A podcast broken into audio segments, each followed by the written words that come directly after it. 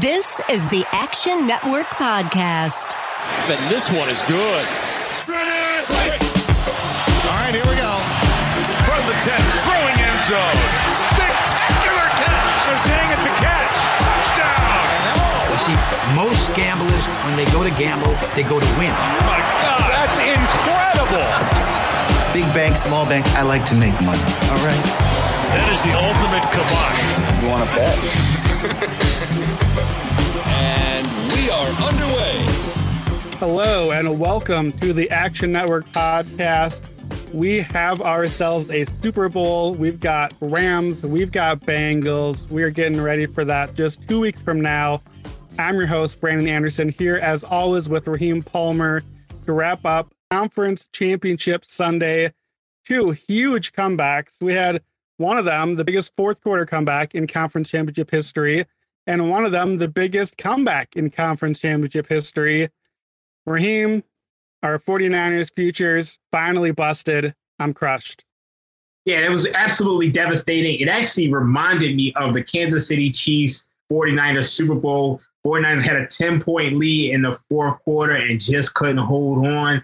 I had a big bet on the 49ers. I know some of you guys might have saw it on my Twitter. So they covered the three and a half, but it got a little shaky there at the end. And we were lucky enough to hold on. But unfortunately, our futures died.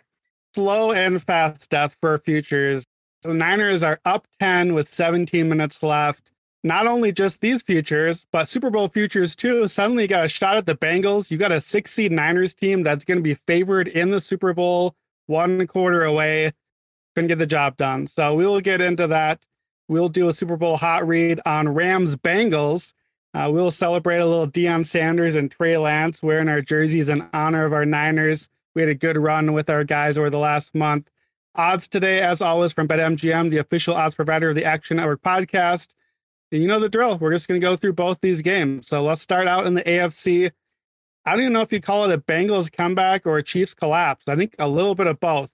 Chiefs go up 21 to 3. Like they're they're just rolling at this point and the Bengals come all the way back. The Chiefs only score 3 more the entire rest of the game. We go to overtime. The Chiefs win the toss again, but get stopped. Bengals get the field goal. Bengals 27 24. They finished at seven point underdogs. They were plus 260 on the money line. Bengals got it done here. Yeah, I, you know, I, I was skeptical about this game. This was one of those games where, look, everything said the Chiefs should blow this Bengals team out. But like I said before on the last podcast, when you have a team, you're playing a game and a team blows a 14 point lead three different times. It's pretty clear that that other team isn't intimidated and maybe they're not as overmatched as we thought they were. And I know I said on the last podcast, the Chiefs wouldn't score just three points in the second half. And that's exactly what they did. So you got to give the Cincinnati Bengals some credit. Patrick Mahomes, he just didn't play very well at all in that second half. He missed a bunch of throws. He almost threw a pick six, and then on the following play, he threw an interception. Very disappointing season for the Chiefs. A team this talented is supposed to win the Super Bowl, but you got to give the Bengals credit. I mean, Joe Burrow was absolutely incredible once again. You can't count this guy out. 23 at 38, 250 yards, two touchdowns and he's almost Brady esque at this point. And you know he's catching some lucky breaks, but look, when you look at, at that game, the play of the game became right before halftime. Tyreek Hill doesn't get in; they get no points, and that left the door open for the Bengals. Yeah, left the door open, and it, it seemed like it kind of shook Patrick Mahomes and the offense after that. They they just never really got anything going again. So yeah, Tyreek Hill, you know, tried the little spin move he, he, could have just maybe put the shoulder down or try to get to the corner, spun back into him, get stopped at the goal line. The Chiefs are at the goal line, but the clock runs out and hits zeros. And it's like, ah, oh, well, you know, I guess I guess it'll be a game a little while longer as Chiefs are still up 21 to 10 and fully in control at that point. And then they just never really recovered from that. So yeah, you you said on the podcast last time that the Chiefs would not score three in the second half again. I wrote it in my notes. I, I literally am reading Chiefs three of three on scoring drives, go up 21 3 in bold, just like the first game, but that second half collapse ain't coming this time. Oh boy, did that second half collapse come. So let's rewind a little bit. So let's go up to the 21 3. To that point, very similar game, the whole game to the week 17 game, where the Chiefs go up early. And yet again, I have not learned my lesson.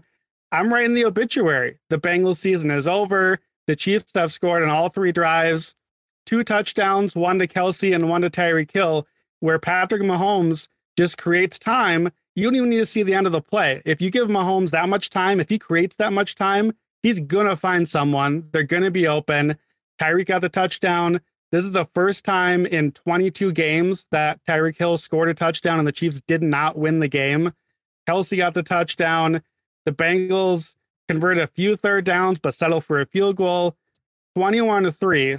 Here's some numbers at that point. The Chiefs have run 26 plays for 14 first downs. That's more than half of their plays. Touchdowns count. 226 yards, 8.7 yards a play. At that point in the game, Pat Mahomes is 13 of 14, three touchdowns, 154 yards. He is averaging 1.02 expected points added per play, over a full EPA per play through like almost halftime at that point it's over, right? It's got to be over at that point. I'm gonna be honest with you. I never want to count Joe Burrow out just based on what we saw in the postseason. So even 21 to three, I'm thinking, how can the Bengals get this cover? And I saw it all year long. The Chiefs. You go back regular season, they blew the 11 point lead against the Baltimore Ravens really early in the year. They almost blew the cover against the Philadelphia Eagles. This team blew a 14 point lead three different times. So to me, when Joe Burrow scored that touchdown to make it 21 to 10, I'm thinking, you know what? There's a chance that this is a game in the second half. But the, the drive before the halftime, that was the that was the, the drive of the game. And the Chiefs scored there, and there's just not enough time for the Bengals to come back. And this game was basically on the Chiefs' offense. When you look at the second half, punt on the first possession, punt on the second possession, interception on the last possession, then another punt, then another punt, then a field goal. So the Chiefs offense, they got to do more. And look, if you can only score three points in the second half of a game, you could lose to any NFL team. So you got to give credit to this Bengals defense. Yeah, that play just before halftime when the Bengals finally got on the board, it's it's a busted screen basically, just a dump off to Samaje Perine, takes it to the house. I'm celebrating. I picked Chiefs in this game. I switched to Chiefs late in the week but I had the second quarter over that hit my over. So I'm feeling good. It's closer to your over where we're going towards some points here. The Chiefs have this in control. It's, it's no problem. Third quarter, kind of boring, to be honest. The Chiefs are stalling a little bit, starting to play with their food like they do, just kind of just letting the Bengals hang around. And the Bengals get inside the 10, settle for another field goal like Zac Taylor loves to do. So still 21 13, still feeling pretty good. And then right near the end of the quarter, that's the, the big play. We talked about the play right before the half, but Mahomes drops back. You can tell at this point he's he's just he's rushing the process. We saw that earlier in the season. He got those early red zone turnovers, and then for the middle chunk of the season, he didn't look comfortable. Boy, did he look comfortable the last couple weeks. He was doing anything he wanted, anything he wanted the first half of this game, but it's like something jarred in his mind, and he was uncomfortable rushing decisions, rushing passes a little bit. They run an RPO. They got a blitzer in his face, and he rushes the pass. Hill tips it, grabs interception on the Chiefs 27.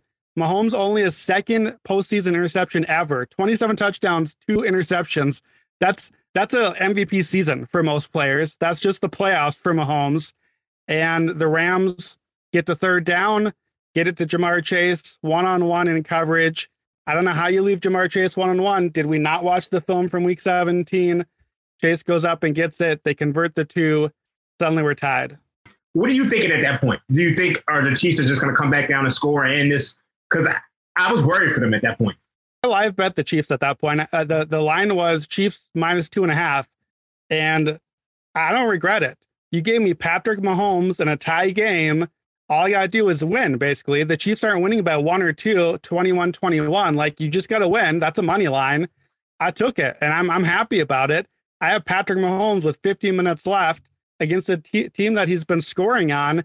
I hadn't really seen anything in the third quarter that made me think, oh man, the Bengals have made this big adjustment and shut this offense down. Even looking back, watching week 17 game, I kind of watch for that. Okay, what was the big adjustment? And I, I do think the Bengals kind of switched to just dropping guys and playing a three man front, a four man front, just dropping everyone in coverage. And the, you know, the thing the Chiefs learned this season was that kind of dink and dunk drive, run the ball, throw the under stuff. And they did that great last week and they, they just couldn't get to it. They couldn't get comfortable there in the fourth quarter. But I, I wasn't panicked. I mean, you don't want to be in a tie game with a quarter left. You'd rather be up 21 to 3, but I still felt comfortable with the Chiefs. I felt honestly, I had the Chiefs minus seven. I still felt pretty good about it. I thought the Chiefs would get another touchdown. I certainly didn't think that they'd, you know, be held only three in the second half again. So yeah, that we, we get after that. The, the Bengals have the ball. And then Joe Burrow finally, for once the entire game, the Bengals don't run it into the middle of the line on first down. These coaches today are just killing me with their play calls. We said it all year long. I'm going to keep saying it because the Bengals are still playing. They just keep running on early downs into the middle, getting negative EPA plays. They finally pass on first down. And I guess they showed me because Joe Burrow throws it right to the Chiefs. And suddenly I'm feeling great again. I got the Chiefs minus two and a half. They're at the 50 basically. Here we go. Mahomes time. Go get the score and take the lead again. You know, for me, I got to push back on that a little bit just because, look, we saw the Bengals win a playoff game in which they were sacked nine times. We know the weakness of this Bengals team is the offensive line. They can't consistently protect. And sometimes you got to run the ball. I know they only had a 38% success rate, but you gotta you gotta run the ball just to protect Burrow. And look, they were fortunate in this game. They were only sacked once for seven yards. So the Chiefs pass rush really just didn't get there a ton. So I know Melvin Ingram made some big plays, but I can't fault them for necessarily running the ball like that. To me, this this game was on the Chiefs offense. Like I just don't I still don't understand how this team could just be rolling for two quarters and then look completely lost. Mahomes pretty much looked like McNabb out there. And it, it was like very reminiscent of Andy Reid's time with the Eagles when he got to the, the conference championship. And you know, despite all that, I know most people watching this game and thinking down three, the Chiefs are going to score. And down three with the ball, Mahomes fumbles it and they almost lose in regulation. Both quarterbacks really tried to give this one, one away at the end. Burrow had the interception and then nearly had another interception, just trying to throw the ball away and got really lucky to, to not get away with that one. You didn't mention, too, right after that Burrow interception earlier, the Chiefs just go three and out.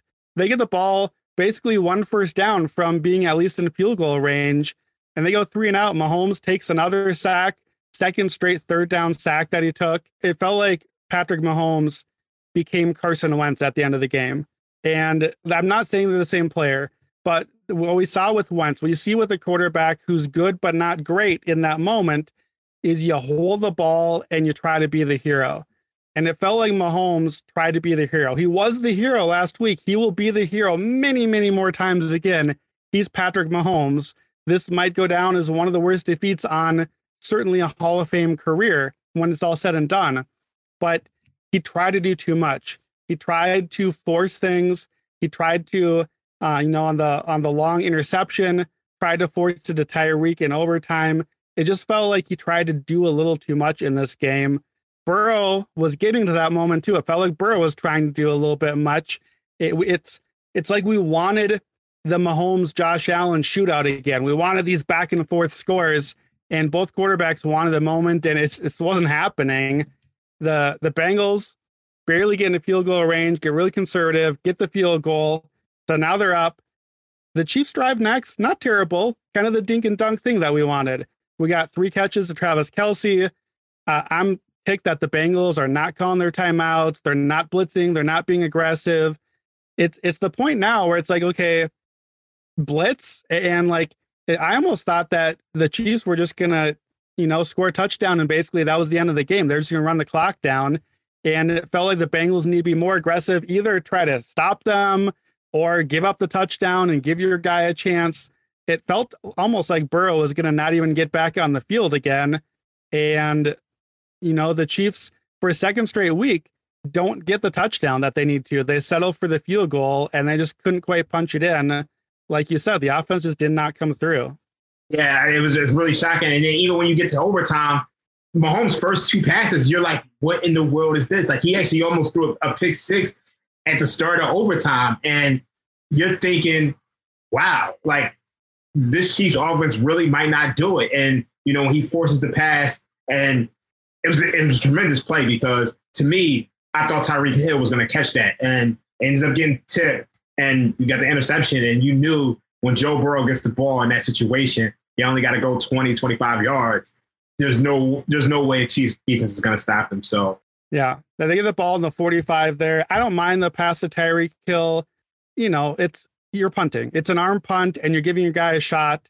And you know, you're you're deep in your own territory. I tweeted this coming in. I thought this last week and again today.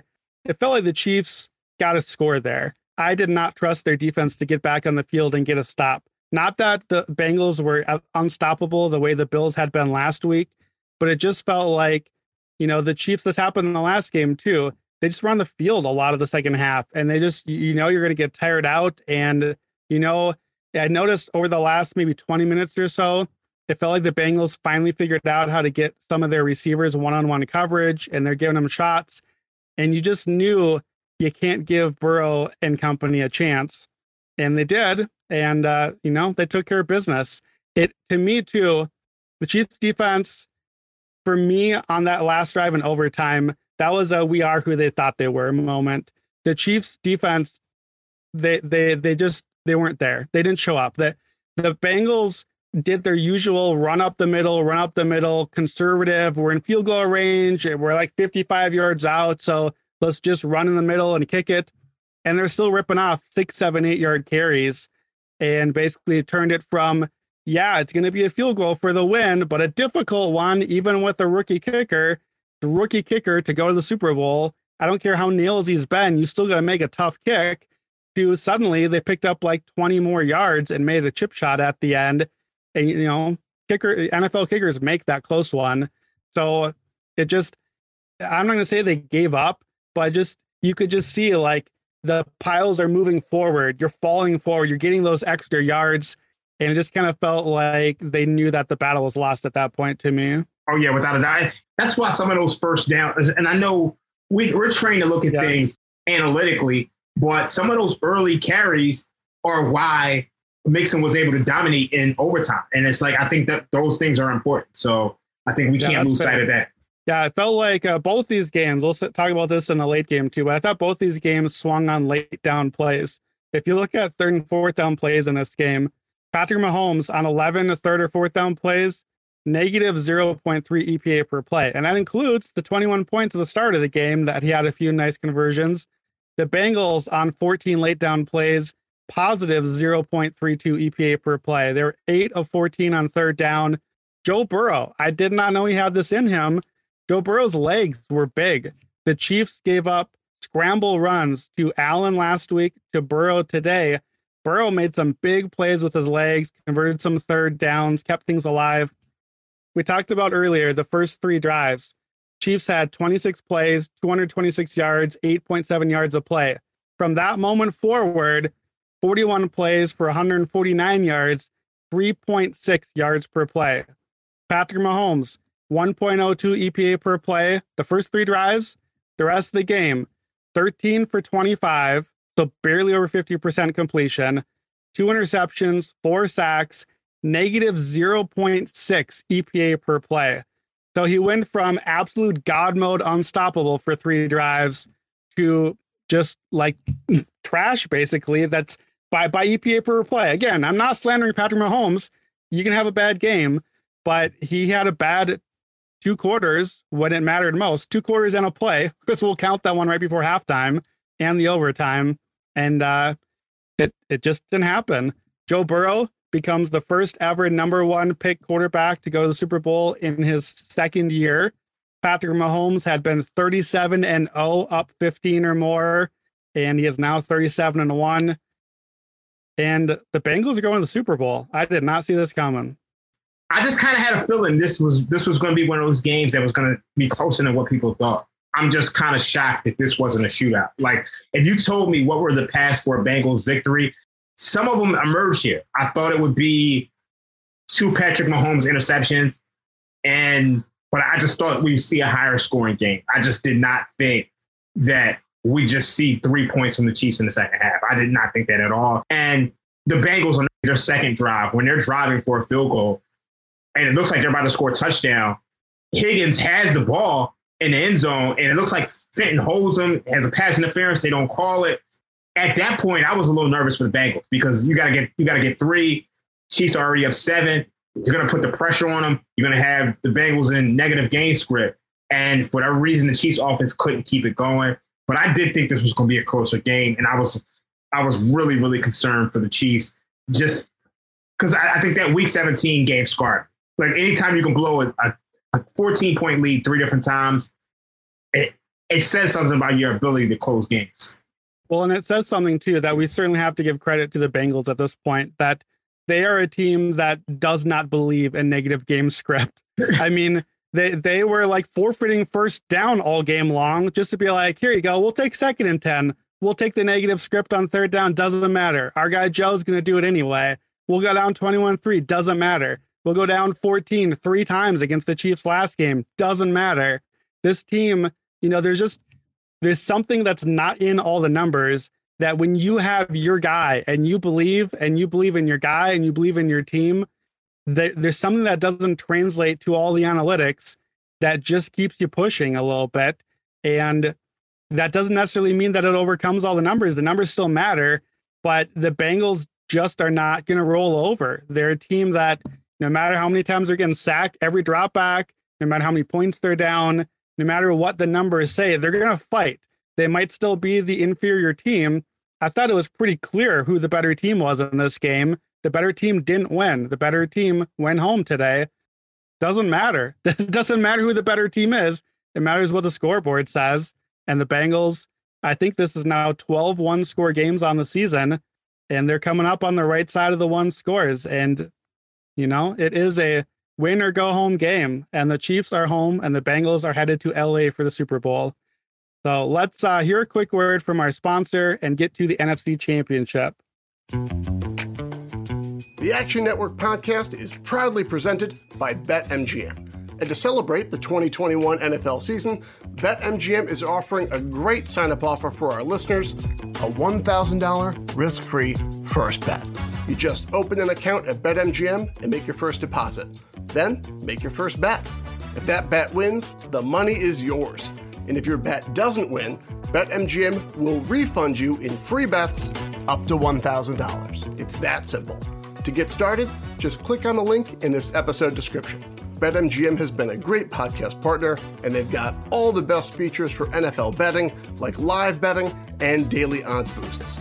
Plus, BetMGM is compatible with our BetSync technology, so when you place a wager at BetMGM, that bet can automatically be tracked in your Action app. So open an account today and make your first bet risk-free up to $1,000. Just click on the link in this episode description to get started. Must be 21 or older and physically located in Michigan, New Jersey, Colorado, Indiana, West Virginia, Iowa, Virginia, Tennessee, Nevada, or Pennsylvania. Please gamble responsibly. Gambling problem? Call 1 800 522 4700 in Colorado and Nevada, 1 800 Gambler in New Jersey, Pennsylvania, and West Virginia, 1 800 9 with it in Indiana, 1 800 270 7117 in Michigan, 1 800 889 9789 in Tennessee, 1 800 bets off in Iowa, or 1 888 532 3500 in Virginia. BetSync not available in Nevada. Thanks so much for listening. Let's get back to the show. All right. So, speaking of LA, in the Los Angeles, the Rams hosted the 49ers. This one opened at three and a half to the Rams and basically just sat there the entire week long. Even as the injury news came in and everything else, it just sat there. The 49ers end up covering the three and a half by a half point. They're up by 10 in the fourth quarter but the Rams come all the way back, get the 20 to 17 victory. Our second under of the day. Not a lot of scoring on Championship Sunday, but the Rams really dominated early, should have been up more than they did.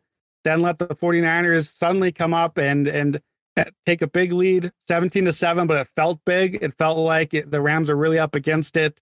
And the Rams just made the plays they needed to. And and you know drove the the dagger into the heart of our 49ers picks and our 49ers futures Yeah, and this was a really interesting game because I think earlier on you saw both quarterbacks missing wide open throws. I mean, the, the Rams got the ball first, the 49ers defer.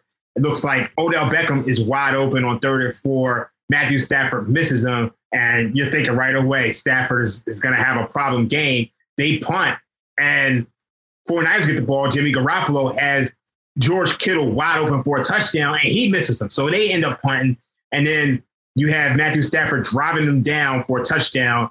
They're on third and goal. Pass gets tipped, intended for Cooper Kupp, interception. So that first quarter is just a, a wide array of mistakes from both quarterbacks. And this is tied 0 0. And you got the Rams, they drive it down, score a touchdown.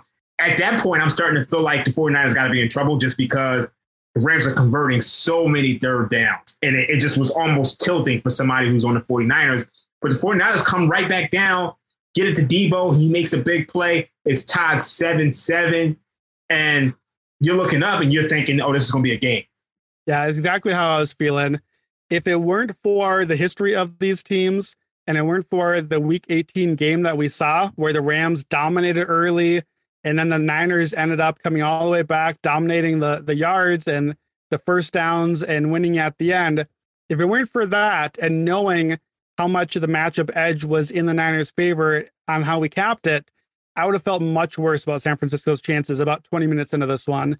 The whole thing is that the Niners are supposed to be dominating the trenches. And instead, I thought they were getting dominated on both sides. Uh, offensive line, Trent Williams did not look healthy or have a usual dominant game. The Rams' defensive line was not amazing. Like they weren't constantly in there, but they were getting enough pressure to to uh, you know put put some Niners offense into difficulties. The Niners play calling really frustrating this game as a Niners backer. Felt like Zac Taylor just flew in and took over the Niners offense for a lot of the game. So many runs on first down. And know you just defended it. And I understand that you need to do some running in it. In this case, I felt like they should have been passing a lot more. It wasn't a situation where with Burrow, it's just like, all right, you're gonna get this guy killed. You got to run a little bit. In this situation, the Rams couldn't defend the middle of the field at all. And literally they could have just thrown the Deebo, thrown the Kittle, Aiyuk. I mean, that was their all game. And obviously Jimmy Garoppolo missed a bunch of throws, but that was their all game for the 49ers. And they just did not take advantage of it. Yep. And it was like extremely frustrating. Yeah, really frustrating. We knew that the middle would be open and they just wouldn't attack it. The Rams really it, it was hard because for the first 20 minutes, the Rams looked like they should be in control. It should be 10 nothing, 14 nothing. The Rams drive from the from the 2-yard line, 98-yard drive, 4 for 4 on third down, and Bosa is getting in the backfield getting some pressure on, but they just keep on converting on third down, which is going to be the theme all game long. Just any third down stop for the Niners defense at any point and one or two stops maybe swings this entire game. And again, you also are feeling a little bit like the Packers game. The Packers had the big early lead, or not a big early lead, but it felt like a big early lead. Only seven nothing, but it felt like the Packers in control. And we knew that the Niners could kind of hang around and then come back late. A difference here, a big key difference, is that the Niners weren't even on the field offensively. And a big thing with the Niners is you like that power run game because it really starts to wear down the defense late in the game when it's working but that doesn't happen if the Rams offense is on the field all game. So that part was worrying me, even as the Niners kind of hung in on the scoreboard, even as they tied it, that the script is not in our favor here as Niners backers because they're not on the field. Their defense is really showing that they can't get off the field on third down. Anytime that Stafford can get the ball off, Cooper Kupp is open, Odell Beckham is open. Those two both had monster games. Later, after 7 7, Cooper Kupp drops a touchdown basically. Stafford hits him in stride and Kupp just drops it. His one mistake all game. Couple plays later, we got some dude named Skowronek hitting in the hands in the end zone. He drops a touchdown for the Rams. Kyle Higbee is out at this point. Cam Akers was out for a while. So the Rams are a little short-handed. And we're getting these dudes coming in, receivers and tight ends buried down the depth chart. And it just it felt like despite that, and where the Rams really were down just a couple of options, the Niners defense just felt like it goes all over the place in that first half and just kind of barely holding on to me. Yeah, and, like Van Jefferson went out, and like I'm gonna be honest with you, I feel like we here at Action are probably in the top one two percent of NFL fans. I've never heard of this guy Skowronek in my life. Like I've, I, I had no idea who he was. So when I saw him drop it, I just laughed, and I'm like, "Who the f- is this?" And look, a couple of plays later, the 49ers got their big, the first big third down stop of the game, and it was huge because Matt Gay ended up missing a 54 yard field goal. And to me, this was the crucial play of the game for me because the 49ers ha- have a chance to not only score before the half and they have good field position, first and 10 at their own 44, but they get the ball back in the second half. But yep. for me, I felt like the 49ers really mismanaged this. They had multiple timeouts. It's a minute 50 seconds on the clock, and they pretty much end up running out of time. So uh, look, they, they go into the half up 10-7, but it was still frustrating to me that they didn't even they, they just never got a chance to, to drive down the field. They just ran out of, out of time. So I, I gotta say it too. I'm with you. Missed opportunity there going to halftime. Before that last field goal drive by the by the Niners, here's where we're at. It's seven to seven. It's a tie game, but boy, is it not a tie game in any of the stats at this point. The Niners have run 13 plays in 28 minutes of football to 42 plays for the Rams. It's 20 minutes possession to eight minutes possession. The Rams have seven of 10 third down conversion. The Niners have yet to convert a third down. So it's a tie game on the scoreboard, but this is utter domination by a Rams team that looked better at everything so far. And like you said, that I put that in my notes because I, I like you, I felt like, okay, they got the one third down stop they needed. This is the chance to flip it. And they did take the lead, but it felt like a fake lead at the half. And then they got the ball in the second half. They get a couple penalties to give them first downs, but they stall out. And it just not only did they stall out, it was a chump move. They had the Rams 42. And second and nine, you don't run, you don't, you know, you don't pick up anything short to even put yourself in a position to possibly kick a field goal. And you end up punting from the 42. And I, I just think at that point, you got to put yourself in position to get some point. When you have that good field position and you have to punt, it's, it's kind of it just puts you in a bad situation. And obviously, they were lucky to be able to stop the the Rams on the, on the next drive and then come back and score a touchdown to go up ten. But it was just like it just felt like they had their their their chance to put this game away, and that's the theme of this game. They had chance to put this game away, and they just did. You could really sense. We've known all playoffs that the Jimmy Garoppolo factor was looming and you could really feel in this game, Kyle Shanahan did not trust his quarterback. He just didn't. He didn't trust him.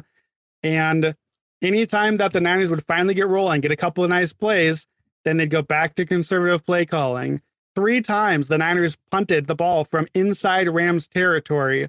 And this is the Niners. This is the team that's supposed to be winning the trenches, winning with this physical, aggressive style. And they're just they're they're they're not playing the style of football they should play and i, I can only uh, understand it to be that's because they don't trust jimmy garoppolo look we saw why we understand why you don't trust jimmy garoppolo but if you're going to play him and ride him all season to put him in this moment you got to let your quarterback try to make some throws he he had game winning drives this season he's had a winning record for them he can make throws and it just felt like they're not really giving him a chance. Even when the Niners did get the touchdown, it's not Garoppolo. It's Deebo dragging dudes forward and slicing through guys. Jauan had a huge catch and drags guys over. It's at that point, I'm feeling pretty good because it's not just that the Niners are up 17 7, but finally, for the first time, I'm seeing the Niners physical team show up on that drive. And it's looking like, okay, the Rams defense is maybe not up for this fight, the Niners are getting the hits and falling forward. And I have in my notes, how do the Rams have seven points right now? Because it's 17 to seven. I have no idea how we got here, but we're basically at 17 minutes left and it's on Matt Stafford. And we know Stafford can do the fourth quarter comebacks, but you're down 10 against a good defense. DeMeco Ryans really schemed up well again. I thought the Niners defense did a nice job today. Uh, but it was on Stafford. Yeah, I'm gonna be honest with you. On I, McVay, and they came through. I think the Niners secondary failed them, but I think the Niners front yeah. seven did what we expected. I think the Niners secondary has been suspect all season. But look, no team's going to be perfect. And the front seven did enough to win. I think the defense actually did enough to win. I think this is on the offense. Look, when you're up 17 14, it's second and one in, in Rams territory. You're at the Rams 44. You got the Elijah Mitchell. He gets stuffed for one, negative one yard. Then it's third and two. At that point, I, am either sneaking it with Jimmy Garoppolo, I'm throwing it, but there's no way in the world on fourth and two, I'm I'm punting it. And it looked like Juszczyk actually fumbled it. And this is a big theme of the game as well. Sean McVay throws out his challenge, and it's it's blatantly wrong. It's like blatantly wrong. It's like, why are you even challenging this? And at that point, the Rams have no timeouts left for the rest of the game. It looks like the 49ers are going to punt, but they take the punt team off and they bring the offense back on. And the only thing they're looking to do is to try to draw them off sides. And it's like it's fourth and two at the Rams 45. The middle of the field's wide open. You're not passing it to the middle of the field. When you're running the ball, you're putting Trent Williams in motion. And it's just like it's the most frustrating thing. They end up punting it away. If they if they pick up that first down, at minimum, I, I think they win this game because you you, you end up getting a field goal. If you don't get a if you if you don't get a field goal, you get a touchdown, which pretty much all but ices things. But if you get a field goal and the Rams come back and score a touchdown, you're looking at 25, 35 yards to get in field goal position for the lead. Instead, they end up punting it, kick the ball back to the Rams. The next play, Matthew Stafford pretty much throws the backbreaking interception, and Tartt drops it. and then from there, you know the Rams yeah. will probably win this game. Yeah, that play, that fourth and two, and the third and two, I thought that was the key turning point for this game. So we didn't say it. The Rams have scored a touchdown at this point. So 17 14. Great play design to get Cooper Kupp single coverage. I don't know what you're doing to get Cooper Kupp single covered on third down, but the man crushed the Niners on third down all game long. So he gets the touchdown on third and long. That third down and two play, we complained about it two Niners games in a row. Stop putting Trent Williams in motion. You're getting too cute. We got third and two. Personally, and I'm not the play designer here, but I was I, I was wanting them to dial up a deep shot here. Third and two, you're inside Rams territory. This is clear four down territory. Go with the play action here. Go with the Kittle over the middle for like a 20 yarder, hit the pass down the field. This is a great chance when you know the Rams are going to be coming up. Go for the killer shot get the touchdown or the long play, you bleed the clock, you get some points, you're in great shape at that point. Instead, you get cute, you put your stud blocker in motion, who again motions himself out of the play basically. You hand off to your fullback. Deebo Samuel does nothing. And so the third down play goes bad. You don't do the fourth down play, you punt it away. Again, three times they punted inside Rams territory. Whatever is the opposite of a coaching clinic, that was this game. Sean McVay, you mentioned the challenge earlier in the half. Sean McVay challenges a Matthew Stafford sneak on fourth down. First of all, stop sneaking. Matthew Stafford, he gets no push at all. The line gets no push. We've seen like four or five sneaks in the playoffs, and it looks terrible every single time. And they never overturn sneaks. You can't, like, he got a very favorable spot, anyways, and still was short. And it's so hard to overturn was the knee down on the fumble in the big pile, and it's so hard to overturn. Was Stafford four inches further ahead? Like, what are you doing? Sean McVay coached like a coach that was desperate because he knew that he loses to Shanahan all the time. Shanahan coached like he was scared because he knew that his quarterback is bad and he was doing all he could to not have to put the game in his hands. And I get it. But look, you either put the ball in your quarterback's hands on fourth and two, or you put in his hands with a minute left behind late in the game. We saw how that one went. I would think I would have rather taken my chances on fourth and two. took the Rams two plays to get where they were had they just not converted. So it was just like the pump was just absolutely meaningless. And Sean McVay, when he threw the challenge, it felt like he gave them an out. And you know, they said in the post game press conference, Shanahan said he never, it never crossed his mind to go for it. So I don't know what's going on if the 49ers have an analytics department, but there's something organizational wise where they're not thinking about this type of stuff. And we see it come up time and time again. And Shanahan, for all his brilliance as, as far as calling plays, these situational football decisions, he's he's lacking. And it Rams ended up getting it done. And I think at the end, you start to see that that Rams pass rush really caused some problems for the 49ers on the last two drives when when a team knows that you're throwing and they know that you have to get the ball down the field, it's a lot easier for Aaron Donald and Von Miller to, to rush the passer and cause some problems. Yeah, and we got to give some credit to to the crowd. The crowd was really a factor late. The crowd was like the Bloods and the Crips. It, it just felt like you had half the crowd rooting for the 49ers and the other half of the crowd rooting for the Rams. The Rams actually had to use a silent count at home. Yeah, no, it's it was interesting as the Rams are going, they're driving and it's tied, and uh, the Rams they twice should have had a delay of game. I thought the clock ran out. They're out of timeouts. They can't call timeout. They got guys motioning all over the place. They look like a team who is out of timeouts and who doesn't really know what they're doing. And Fred Warner makes the big stop. They get the field goal. The Niners get the ball back and take 23 seconds off the clock in their drive. So 17 17, 649 left. Classic Niners football is that the Rams don't touch the ball again. You run the ball, you run the clock. The Niners have their timeouts. The Rams are out of timeouts. This is your chance to be the Niners. This is your chance to go do the thing you're supposed to be. Be the physical team, run basically your four minute offense, and just run the clock, get into field goal range, fall down short of the goal line, kick the field goal, get out of there. No matter how bad the rest of it was, instead, three plays, 23 seconds, and then the Rams suddenly are on the 39 in their tie game. And they again, what do they do? Same thing as all game. They convert the third down, convert the third down. We get a blitz on third down. So we get Kupp open again on third down. And then we're at two minutes and 30 seconds. The Niners don't call timeout. I don't know what that game management is. Like, I think again, it's being afraid of Jimmy Garoppolo. It's like, well, we got to save our timeouts for when we have the ball. So we got to protect our guy.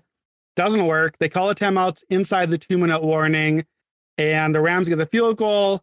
Ball comes back to the Niners. Still a minute 46 left, still a timeout. They did nothing, absolutely nothing. Garoppolo looked horrendous. Garoppolo was the terrible quarterback everyone has tried to warn us about. For all, all of our Niners futures, they came crumbling down. On those last two drives, Garoppolo was terrible. The overall numbers for this game were not bad, but he just did not get the job done. He was disastrous. He almost threw an interception, then he did throw an interception. It, it only is appropriate that Garoppolo's surely last pass ever with the 49ers will be an interception under pressure. Season over. Bring on the Trey Lance era. That is the end for Garoppolo and the Niners season. As bad as Garoppolo was, the whole offense on the last two drives looked disoriented. It's it's, it's just tragic because really this game swung on the decision to punt the ball. On the, on the second and one, the third and two, the punt, the drop interception, that was the game right there. And look, if one of those game, one of those plays swings a different direction, you pick up the second and one, or you pick up the, the third and two, or you don't punt, or you get the interception, the 49ers are probably going to the Super Bowl. That's the difference between the margin of victory in NFL these days. It's, it's just razor thin. Jimmy Garoppolo and Kyle Shanahan probably cost this team a, a chance at Super Bowl. Yeah, I agree with all of that, but at the same time, we, you know, we, we both of us are on the Niners, so we're rooting Niners here all the way. The better team won this game. 396 yards to 282, 76 plays to only 50 for the Niners. The Rams won this game. You know, we pointed out a couple of those key pivot plays. It's always easy to pinpoint those. But for the game, big picture, the Rams won this game on late downs. Yeah. Niners on late downs, third and fourth downs, negative 0.83 EPA per play. Just awful on nine plays. The Rams on 16 late down passes, 0.56 EPA per play, which is an awesome number, 69% success rate. The Rams converted third and seven. They got a 17 yard play. Third and 10, 14 yard scramble. Third and six, Cooper Kupp for 15. Third and 13, Cooper Kupp for 16 and a touchdown.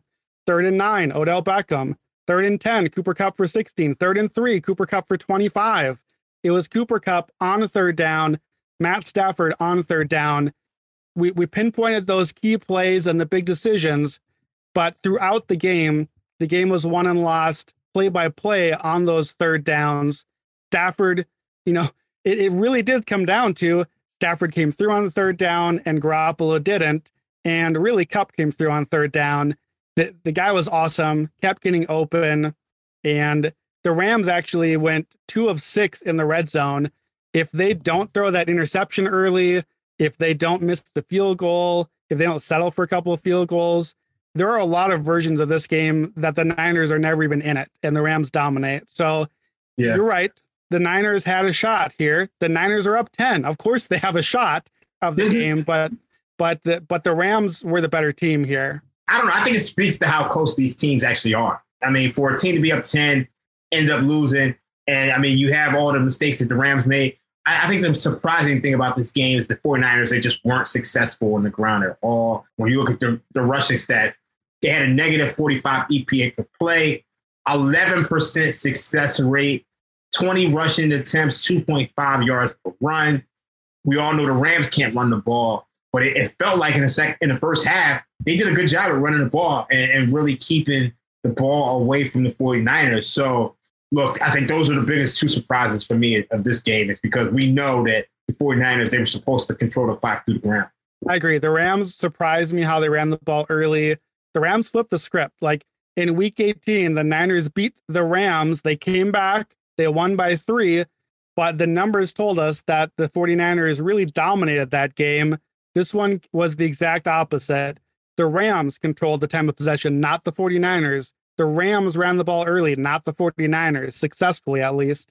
And yeah, they're, they're close teams, but the Rams got the job done.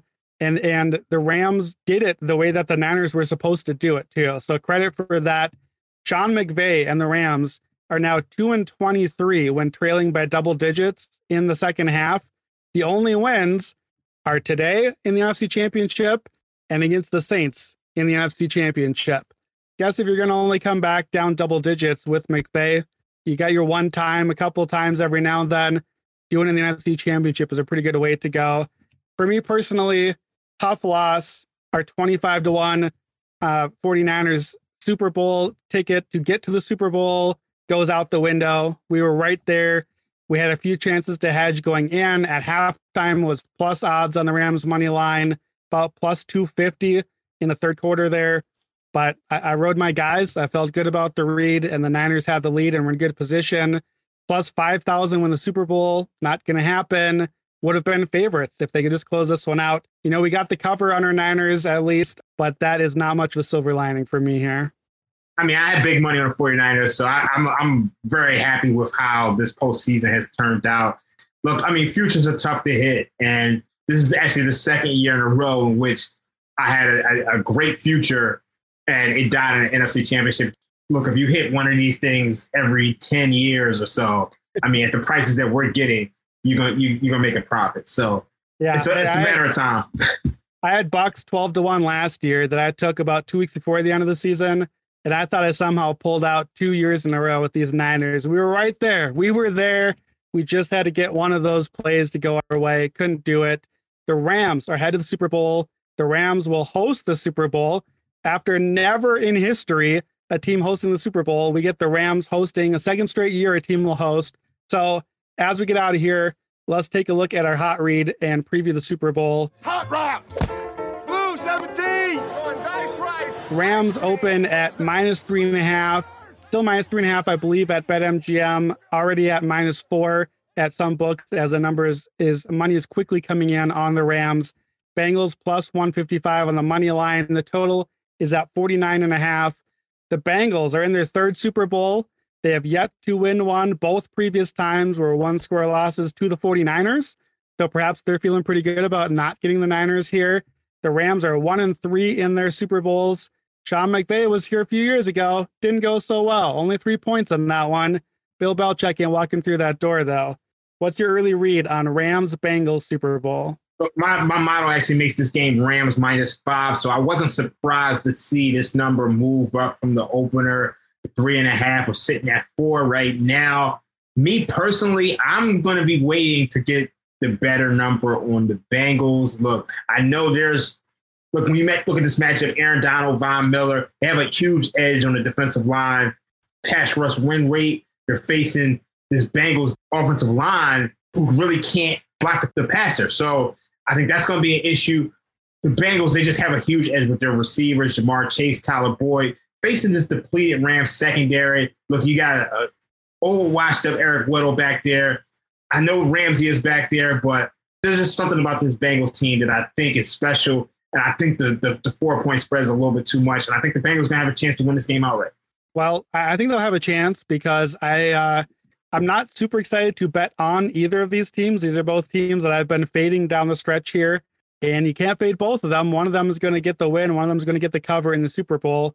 So that defensive line for the Rams that you mentioned, their their awesome pass rush win rate, that's the key mismatch here because the Bengals, we know that offensive line has not been good. That was the story coming into the season for the Bengals. Did they make the right draft pick? Did, should they have taken the offensive lineman? I'm pretty sure they're happy with Ja'Marr Chase right now, but the O line is not held up. Joe Burrow got sacked a franchise record number of times in the regular season. He got sacked nine times against the Titans. And now he's got Aaron Donald, Von Miller. I think these guys are going to live in the Bengals backfield. And no matter how good your receivers are, if you don't have time to get the ball to them, we saw that in last year's Super Bowl when the line, the offensive line did not hold up. It didn't matter what the quarterback could do after that. So, key thing here is that defense. The Bengals, we said all year, the Bengals faced the offense faced the easiest slate of defenses in the entire league on the schedule.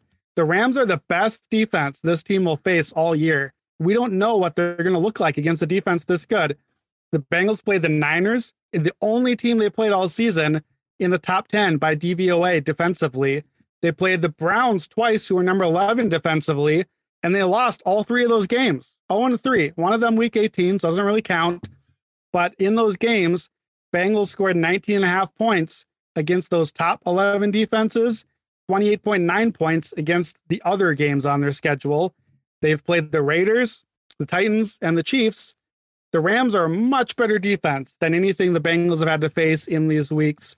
So I just think the Rams are better. I think the Rams defense is a lot better. Their offense is much better. Uh, even as much as I dumped on Sean McVay today, a coach coaching mismatch. I still don't really trust Zac Taylor here. It's the same things I've said about the Bengals all the way.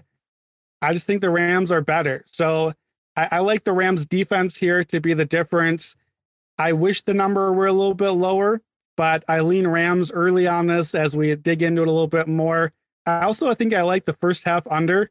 I think both coaches are going to be a little they're coaching scared a little bit. We've talked about that in both these games.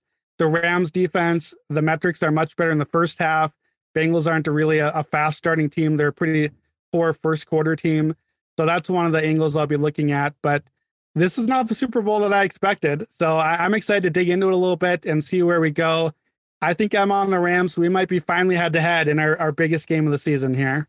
Yeah, I think it's I think it's going to be really exciting. I mean, most of these playoffs, we had a ton of rematches, and this is going to be one of the few games in the postseason that isn't a rematch. So we have a lot of new things to break down. We don't know what we're going to expect from these two teams. I think that's something that we saw throughout the entire playoffs. We kind of had a good idea of what we'd see. We we have no idea. So we're gonna dig into that through the next couple weeks. You're gonna I mean tune into the Raybon and Stuckey podcast, tune into the favorites, tune in to us. We're gonna be breaking down everything, props, side, total, everything you need, we're gonna have for the next couple weeks. So I'm excited.